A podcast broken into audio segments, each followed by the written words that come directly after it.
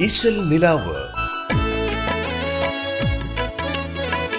മലബാറിന്റെ സ്വന്തം ഇശലുകളുടെ ചരിത്ര കഥകളുമായി ഇശൽ നിലാവ്.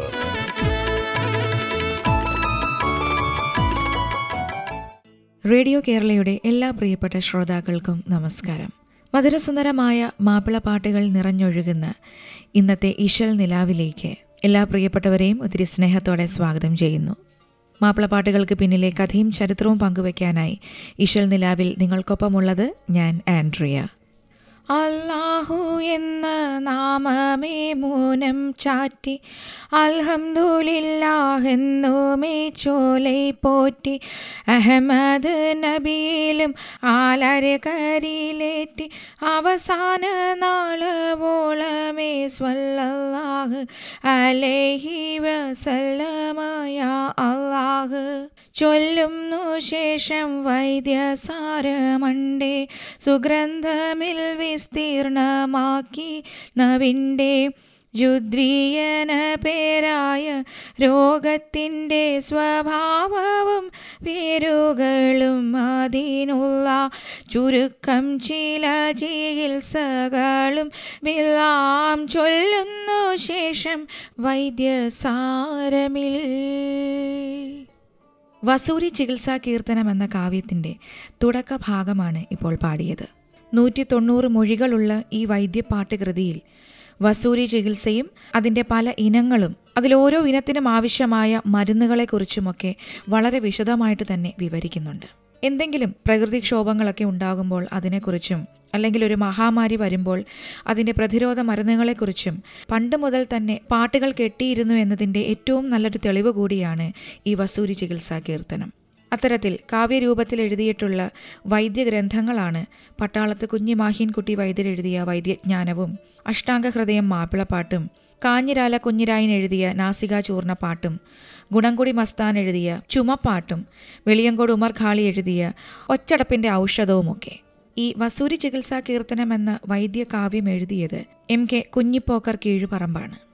പൂർണമായിട്ടും ബൈത്ത് ഇശലിൽ എഴുതിയ ഒരു കാവ്യം കൂടിയാണ് വസൂരി ചികിത്സാ കീർത്തനം. ഇതിന്റെ ആമുഖത്തിൽ ഇങ്ങനെയാണ് രേഖപ്പെടുത്തിയിട്ടുള്ളത്. ഇത് വസൂരി ചികിത്സാ കീർത്തനം. ഇതിൽ എല്ലാവിധ വസൂരിയുടെ പേരും ലക്ഷണങ്ങളും അവ ഓരോന്നിനുമുള്ള ചികിത്സകളും വിവരിക്കുന്നതിന് പുറമെ അവയിൽ ഓരോന്നിനും ഇന്ന ദിവസം കുളിക്കുമെന്നും മറ്റും വിവരിക്കുന്നുണ്ട്. വസൂരി കുത്തിവെക്കുന്നതിനെക്കുറിച്ചുള്ള ഉലമായിന്റെ അഭിപ്രായങ്ങളും ഇതിൽ എടുത്ത് വിവരിച്ചിട്ടുണ്ട്. ഇത് അഷ്ടാംഗഹൃദയം എന്ന വൈദ്യശാസ്ത്രത്തിൽ നിന്ന് എടുത്ത് കവിതയായി കെട്ടിയുണ്ടാക്കിയിട്ടുള്ളതാണ്. ഇതിനെപ്പറ്റി അറബി മലയാളത്തിൽ ഒരു ഗ്രന്ഥവും ഇല്ലെന്ന് തന്നെ പറയാം.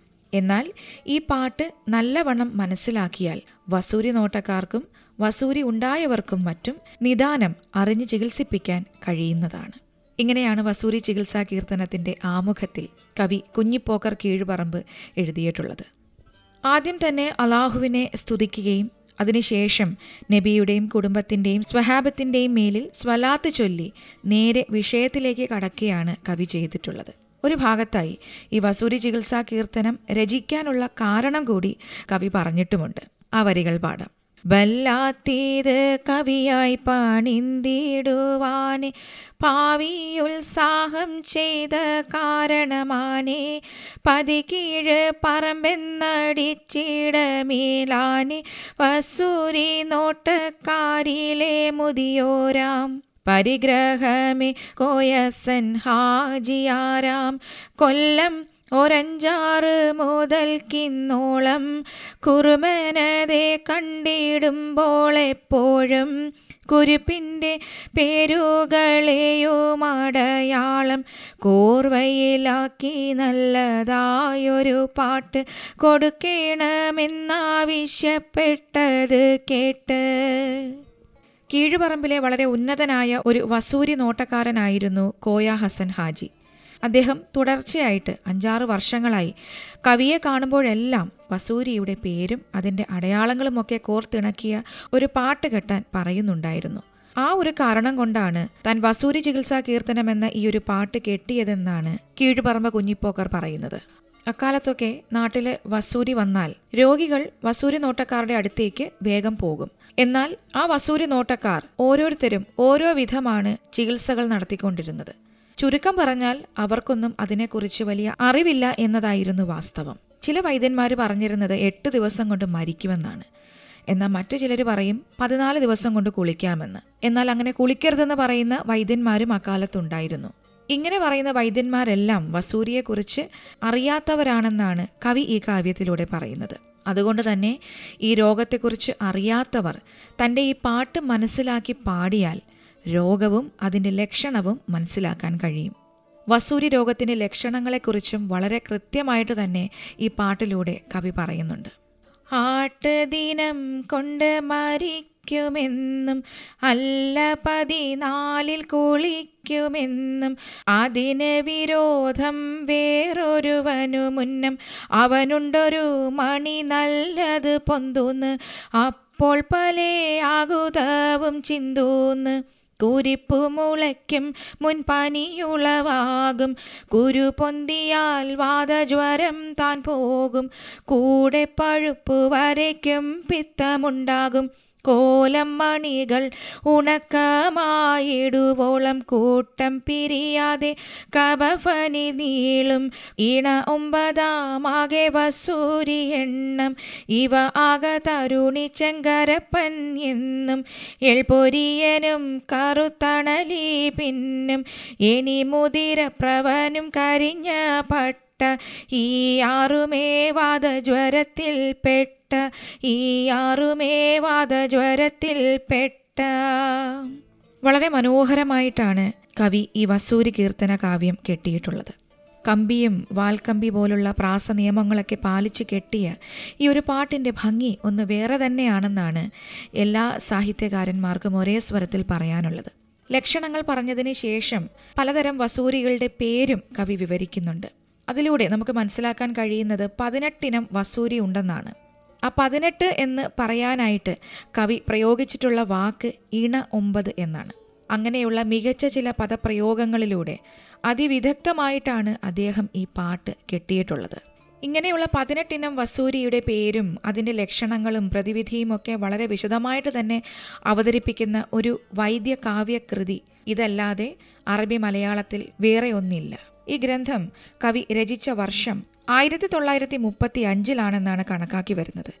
കാരണം ഈ കൃതിയുടെ രചനാവർഷവും കവിയുടെ പേരുമൊക്കെ ഈ പാട്ടിന്റെ അവസാനത്തിൽ വിവരിക്കുന്നുണ്ട്. പാരം ഗുണ ബഹറിൻ മുഴകിയെ ആസ്വി പാരഗ്രഹമേ എം കെ ബുക്കൈനേറന്ന കാസി വരീഷം ഹാലലോയുമാം ഇംഗ്ലീഷിൽ പത്താം ദിനെ മാർച്ചിയിൽ തീർത്തിതു എല്ലാ വകദോഷവും. ഫഗഫിർലിയ ഫിർലിയ മാർച്ച് പത്ത് എന്ന ദിവസമാണ് ഈ കൃതി എഴുതി തീർത്തതെന്നാണ് ഈ വരികളിൽ നിന്ന് നമുക്ക് മനസ്സിലാക്കാൻ കഴിയുന്നത്. എന്നാൽ രചന നിർവഹിച്ച് ഏകദേശം ഒൻപത് മാസത്തിന് ശേഷമാണ് ഇത് പ്രസിദ്ധീകരിച്ചിരിക്കുന്നത്. അതായത് ഹിജറ ആയിരത്തി മുന്നൂറ്റി അൻപത്തി നാല് ഒരു റമലാൻ മാസത്തിൽ ആയിരത്തി തൊള്ളായിരത്തി മുപ്പത്തി അഞ്ച് ഡിസംബർ പതിമൂന്നാം തീയതി തിരൂരങ്ങാടി അങ്ങാടിപ്പറമ്പിൽ വെച്ച് പൊറ്റയിൽ മുഹമ്മദ് എന്ന വ്യക്തിയുടെ മിസ്ബാഹുൽ ഹുദ എന്ന ലിത്തോ പ്രസ്സിലാണ് ഈ വസൂരി ചികിത്സാ കീർത്തനം അച്ചടിക്കപ്പെട്ടിരിക്കുന്നത്. ചുരുക്കം പറഞ്ഞാൽ ഈ വസൂരി ചികിത്സാ കീർത്തനം മനസ്സിരുത്തി ഒന്ന് പാടി നോക്കിയാൽ ശരീരത്തിലുള്ള വസൂരി ഏതിനത്തിൽ പെട്ടതാണെന്നും അതിന്റെ ലക്ഷണങ്ങളും അതിനു വേണ്ട മരുന്നുകളും എത്രാം ദിവസം കുളിക്കാമെന്ന് പോലും അക്കാലത്ത് ആളുകൾക്ക് കൃത്യമായി മനസ്സിലായിരുന്നുവെന്ന് വേണം പറയാൻ. ഇഷൽ നിലാവിലൂടെ ഇനി അഫ്സൽ ആലപിച്ച ഒരു ഗാനം കേൾക്കാം. കൈലുകൾ പിടിക്കണ കൈകളുണ്ടുയരണ കൈകളിൽ കിലുങ്ങൾ. വളകളൊച്ച കൂട്ടണ്. കൈലുകൾ പിടിക്കണ. കൈകളുണ്ടുയരണ. കൈകളിൽ കിലുങ്ങണ വളകളൊച്ച കൂട്ടണ്.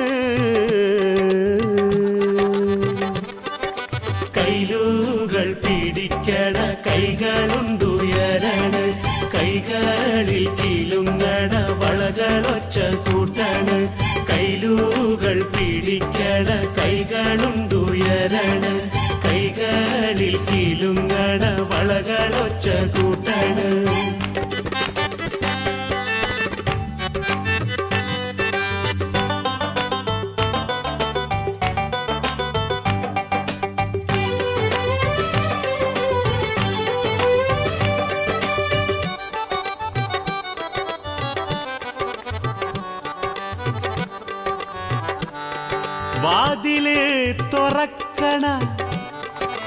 ഒച്ചയുണ്ട് കേക്കണ കാതിൽ തറക്കണ മാതിരി പരക്കണ വാതിൽ തുറക്കണ ഒച്ചയുണ്ട് കേക്കണ കാതിൽ തറക്കണ മാതിരി പരക്കണ് വാതിയിൽ തുറക്കണ ഒച്ചയുണ്ട് കേക്കണ്. കാതിയിൽ തറക്കണ മാതിരി പരക്കണ വാതിയിൽ തുറക്കണ ഒച്ചയുണ്ട് കേക്കണ. കാതിയിൽ തറക്കണ മാതിരി പരക്കണ ഇശൽ നിലാവിൽ ഇനിയൊരു ചെറിയ ഇടവേള. ഇശൽ നിലാവ്. മലബാറിന്റെ സ്വന്തം ഇശലുകളുടെ ചരിത്ര കഥകളുമായി ഇശൽ നിലാവ്.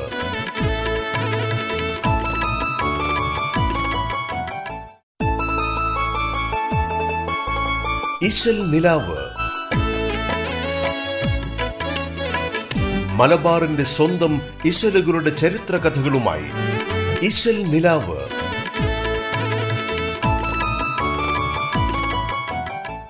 ഒരിക്കൽ കൂടി തിരിച്ചു വരാം ഈശ്വൽ നിലാവിലേക്ക്. വളർമ സഭക്കാരായവർ നവിന്റെ നവിണ്ടാറി മാമിന്റെ മകളെ പോറ്റാൻ നാഥെന്ന് അതിയിൽ നിന്നനെ കാളൂറ്റാർ. കുവലൻ സക്കരിയാനബിയും മൂത്ത് കൂടിയവർ ചെയ്ത് മുഷാറത്ത് ഉപദേശമേ നമ്മൾ കഴുതാനിന്നാൾ ഉള്ളേ കാലം മുഴുവോരോന്നോരോന്നേ തവരാതവരവർ ജലത്തിലിട്ടേ. നബിതൻ കലം പൊന്തി ജലത്തിൽ നിന്നേ നവിന്റെ പടിക്കവർ ഉറപ്പി തന്നേ. ഉറപ്പിൽ കബൂലാക്കി നബി സക്കരിയ വളരെ സുരൂറാലെ പിടുത്ത് കയ്യിൽ.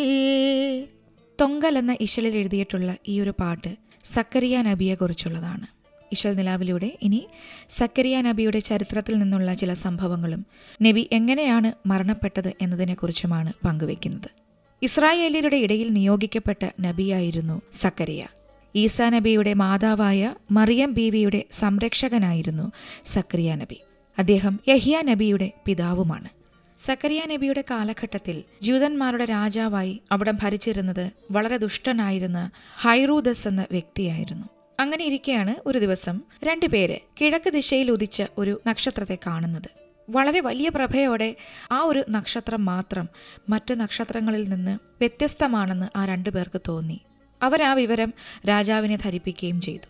അതോടുകൂടി ഹൈറോദസിന് എന്തുകൊണ്ടാണ് അങ്ങനെ ഒരു നക്ഷത്രം പ്രഭ ചൊരിഞ്ഞു നിൽക്കുന്നതെന്ന് അറിയാനുള്ള ഒരു ആകാംക്ഷയുമുണ്ടായി. ഇതിനെക്കുറിച്ച് മനസ്സിലാക്കിയ കൊട്ടാരത്തിലെ ഒരു പണ്ഡിതൻ ഭൂമിയിൽ മഹാനായ ഒരു വ്യക്തി ജനിക്കാൻ പോകുന്നുവെന്ന വിവരമാണ് രാജാവിനോട് പറഞ്ഞത്. ഉടൻ തന്നെ രാജാവ് തന്റെ ദൂതന്മാരെ ആ ജനിച്ച കുഞ്ഞിന് ധാരാളം സമ്മാനങ്ങളുമായി ആ ജനനം നടന്ന സ്ഥലത്തേക്ക് അയച്ചു. എന്നാൽ ഷാം എന്ന പ്രദേശത്തിന്റെ ഒരു ഭാഗത്തെത്തിയപ്പോൾ ആ ദൂതന്മാർ മൂന്ന് പണ്ഡിതന്മാരെ കണ്ടു. അവരിൽ നിന്നും ആ ജനിച്ച കുഞ്ഞിന് വളരെയേറെ മഹത്വമുണ്ടെന്നും ആ കുഞ്ഞു ഭാവിയിൽ ഉന്നതനായ ഒരു വ്യക്തിയായി തീരുമെന്നും എല്ലാ രോഗികളുടെയും രോഗം സുഖപ്പെടുത്തുമെന്നും പിന്നീട് വാനലോകത്തേക്ക് ഉയർത്തപ്പെടുമെന്നും മനസ്സിലാക്കി. ഈ വിവരം അതുപോലെ തന്നെ അവർ രാജാവിനെ അറിയിക്കുകയും ചെയ്തു. ഇത് കേട്ടതും ഹൈറുദസ് ആകെ പരിഭ്രാന്തനായി. ഉടൻ തന്നെ കൊട്ടാരത്തിലെ പണ്ഡിതന്മാരെ വിളിച്ചു വരുത്തിയിട്ട് ആ മസീഹ് എവിടെയാണ് ജനിക്കുന്നതെന്ന് ചോദിച്ചു. കൃത്യമായ വിവരമൊക്കെ മനസ്സിലാക്കി അറിഞ്ഞ ഹൈറൂദസ് ആ കുഞ്ഞിനെ ഏതു വിധത്തിലും കൊല്ലാൻ തീരുമാനിച്ചു. എന്നാൽ തന്റെ ദുഷ്ടചിന്ത മറ്റുള്ളവരിൽ നിന്ന് മറച്ചു വെച്ചുകൊണ്ട് ആ കുഞ്ഞിനെക്കുറിച്ച് എല്ലാ വിവരങ്ങളും നൽകിയ ആ മൂന്ന് പണ്ഡിതന്മാരെയും കൊട്ടാരത്തിലേക്ക് ഹൈറൂദസ് വിളിച്ചു വരുത്തി.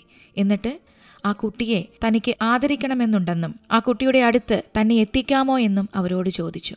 എന്നാൽ ദിവ്യജ്ഞാനികളായിരുന്ന അവർക്ക് ദുഷ്ടനായ ഹൈറൂദസിന്റെ ഉള്ളിലിരിപ്പ് എന്താണെന്ന് മനസ്സിലാക്കാൻ കഴിഞ്ഞു.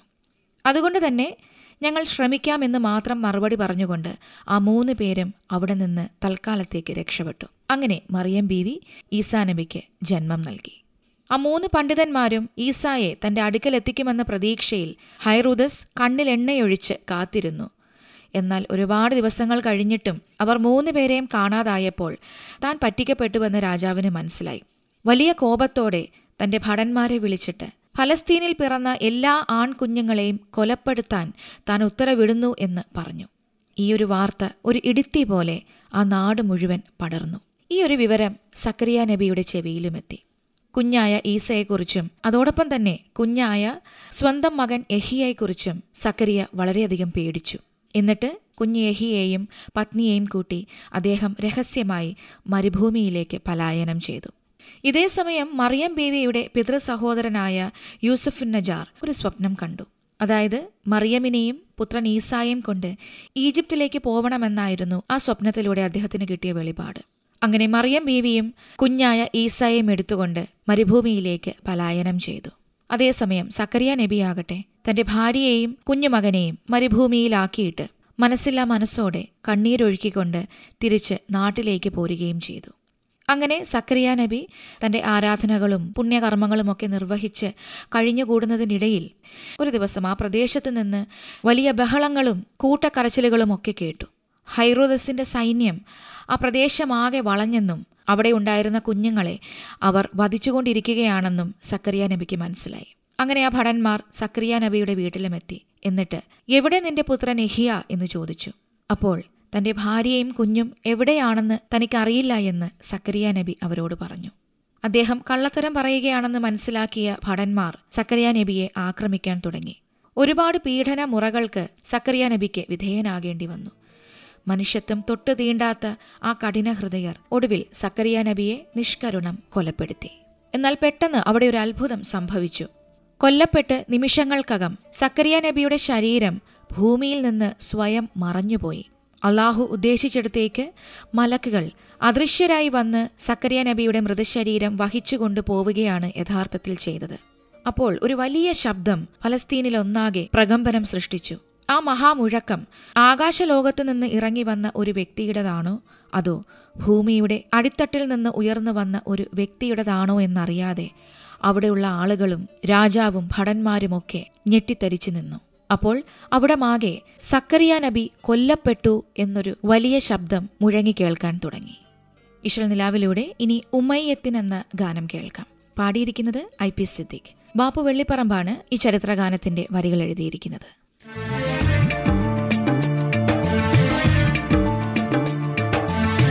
ഉമയ്യത്തിന്റെ അടിയേറ്റ് പിടഞ്ഞിട്ടും ബിലാലിന്റെ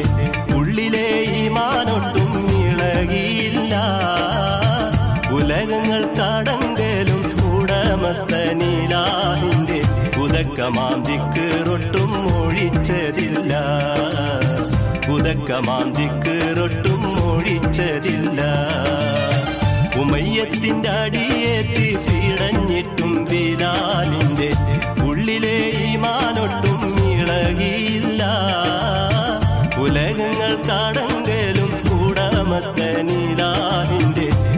ഉദക്കമാം റൊട്ടും ഒഴിച്ചതില്ല.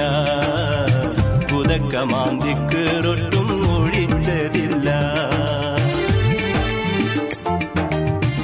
ഈ ഗാനത്തിന്റെ സംഗീത സംവിധാനം നിർവഹിച്ചിരിക്കുന്നത് ജോയ് വിൻസെന്റ് ആണ് ഇതുപോലെ സുന്ദരമായ മാപ്പിളപ്പാട്ട് ഇശലുകളും ആ പാട്ടുകളുടെ പിന്നിലെ കഥയും ചരിത്രവുമായി. ഇശൽ നിലാവിലൂടെ വീണ്ടും അടുത്ത ദിവസം വരാമെന്ന് പറഞ്ഞുകൊണ്ട് തൽക്കാലം വിടവാങ്ങുന്നു ഞാൻ ആൻഡ്രിയ.